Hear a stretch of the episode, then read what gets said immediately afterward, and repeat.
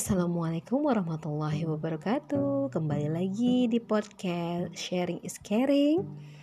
Ya pagi ini kita akan membahas tentang Penolong di akhirat. Bu Guru, Bu Guru. Ayu ingin bercerita tentang perbuatan baiknya. Bu Guru Tadi ada kakek-kakek pengemis. Kasihan sekali Ayu cuma punya uang seribu. Jadi Ayu berikan uang seribu itu untuk pengemis. Gak apa-apa kan bu? Hebat, tidak apa-apa. Yang penting Ayu ikhlas dan niat karena Allah.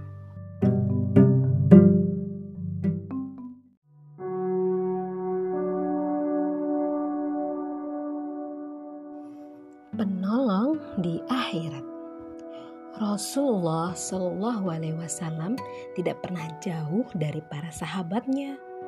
Para sahabat Rasulullah Shallallahu Alaihi Wasallam pun selalu ingin berada di dekat beliau.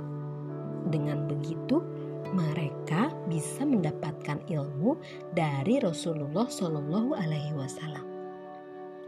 Suatu ketika, saat berkumpul bersama para sahabat, Rasulullah Shallallahu Alaihi Wasallam menanyakan sesuatu sebagai bagian dari pelajaran. Rasulullah Shallallahu Alaihi Wasallam bertanya, "Wahai sahabatku, tahukah kalian siapa orang yang paling perkasa?" Orang yang paling perkasa itu orang yang mampu mengalahkan musuh dalam pertempuran ya Rasulullah, jawab para sahabat. Bukan. Orang perkasa adalah orang yang dapat menahan dirinya ketika marah. Jelas Rasulullah Shallallahu Alaihi Wasallam. Kemudian beliau melanjutkan, Tahukah kalian siapa yang dinamakan orang miskin itu? Orang miskin adalah orang yang tidak memiliki harta ya Rasulullah, jawab para sahabat. Kemudian Rasulullah Shallallahu Alaihi Wasallam menjelaskan, bukan orang miskin ada orang miskin itu adalah mereka yang memiliki banyak harta tetapi dia tidak mengirimkan apa-apa dari hartanya ke negeri akhirat.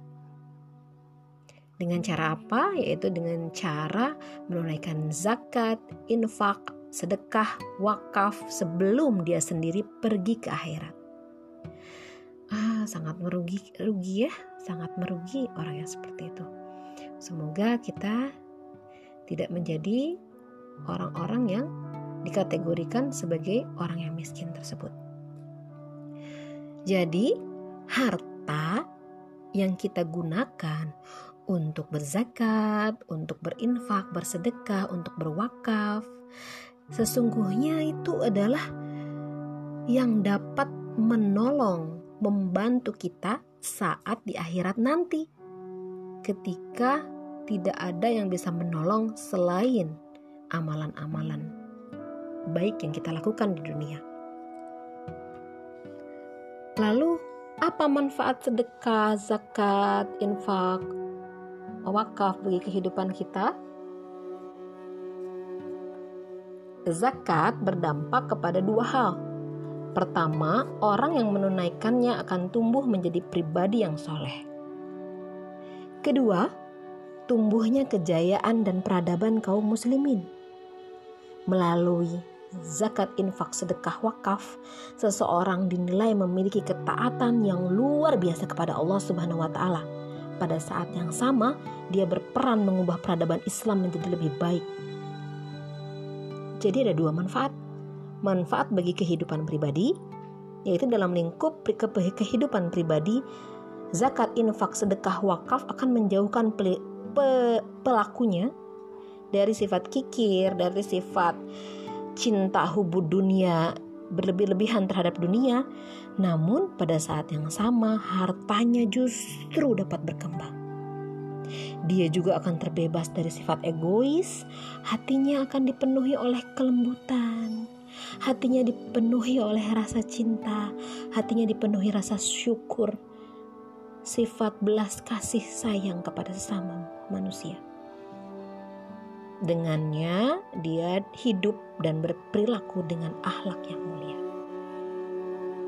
Yang kedua, manfaat bagi peradaban Islam Zakat merupakan sumber harta yang akan membebaskan masyarakat dari kefakiran, dari kemiskinan. Jika di, dikelola dengan secara benar dan adil, zakat, infak, sedekah, wakaf itu tidak akan la ada lagi orang-orang muslim yang fakir, yang miskin. Zakat, infak, sedekah, wakaf juga mendorong tumbuhnya perekonomian. menyemangati setiap mustahik untuk menjadi muzaki. Zakat infak sedekah juga bisa membebaskan masyarakat dari tercelanya mengemis, dari dengkinya si miskin kepada si kaya, dari terhapusnya pengangguran dan masalah-masalah sosial lainnya. Tentu hal ini akan meninggikan kehormatan Islam. Umar bin Khattab, para sahabat, masya Allah, Umar misal contohnya menginfakkan setengah dari seluruh hartanya untuk kepentingan perang tabuk. Kemudian ada Abdurrahman bin Auf, Abu Bakar, masya Allah. Itu bisa kita ambil sebagai uh, contoh, sebagai teladan sejati, teladan yang nyata, yang real, yang bisa kita contoh di dalam kehidupan kita sehari-hari.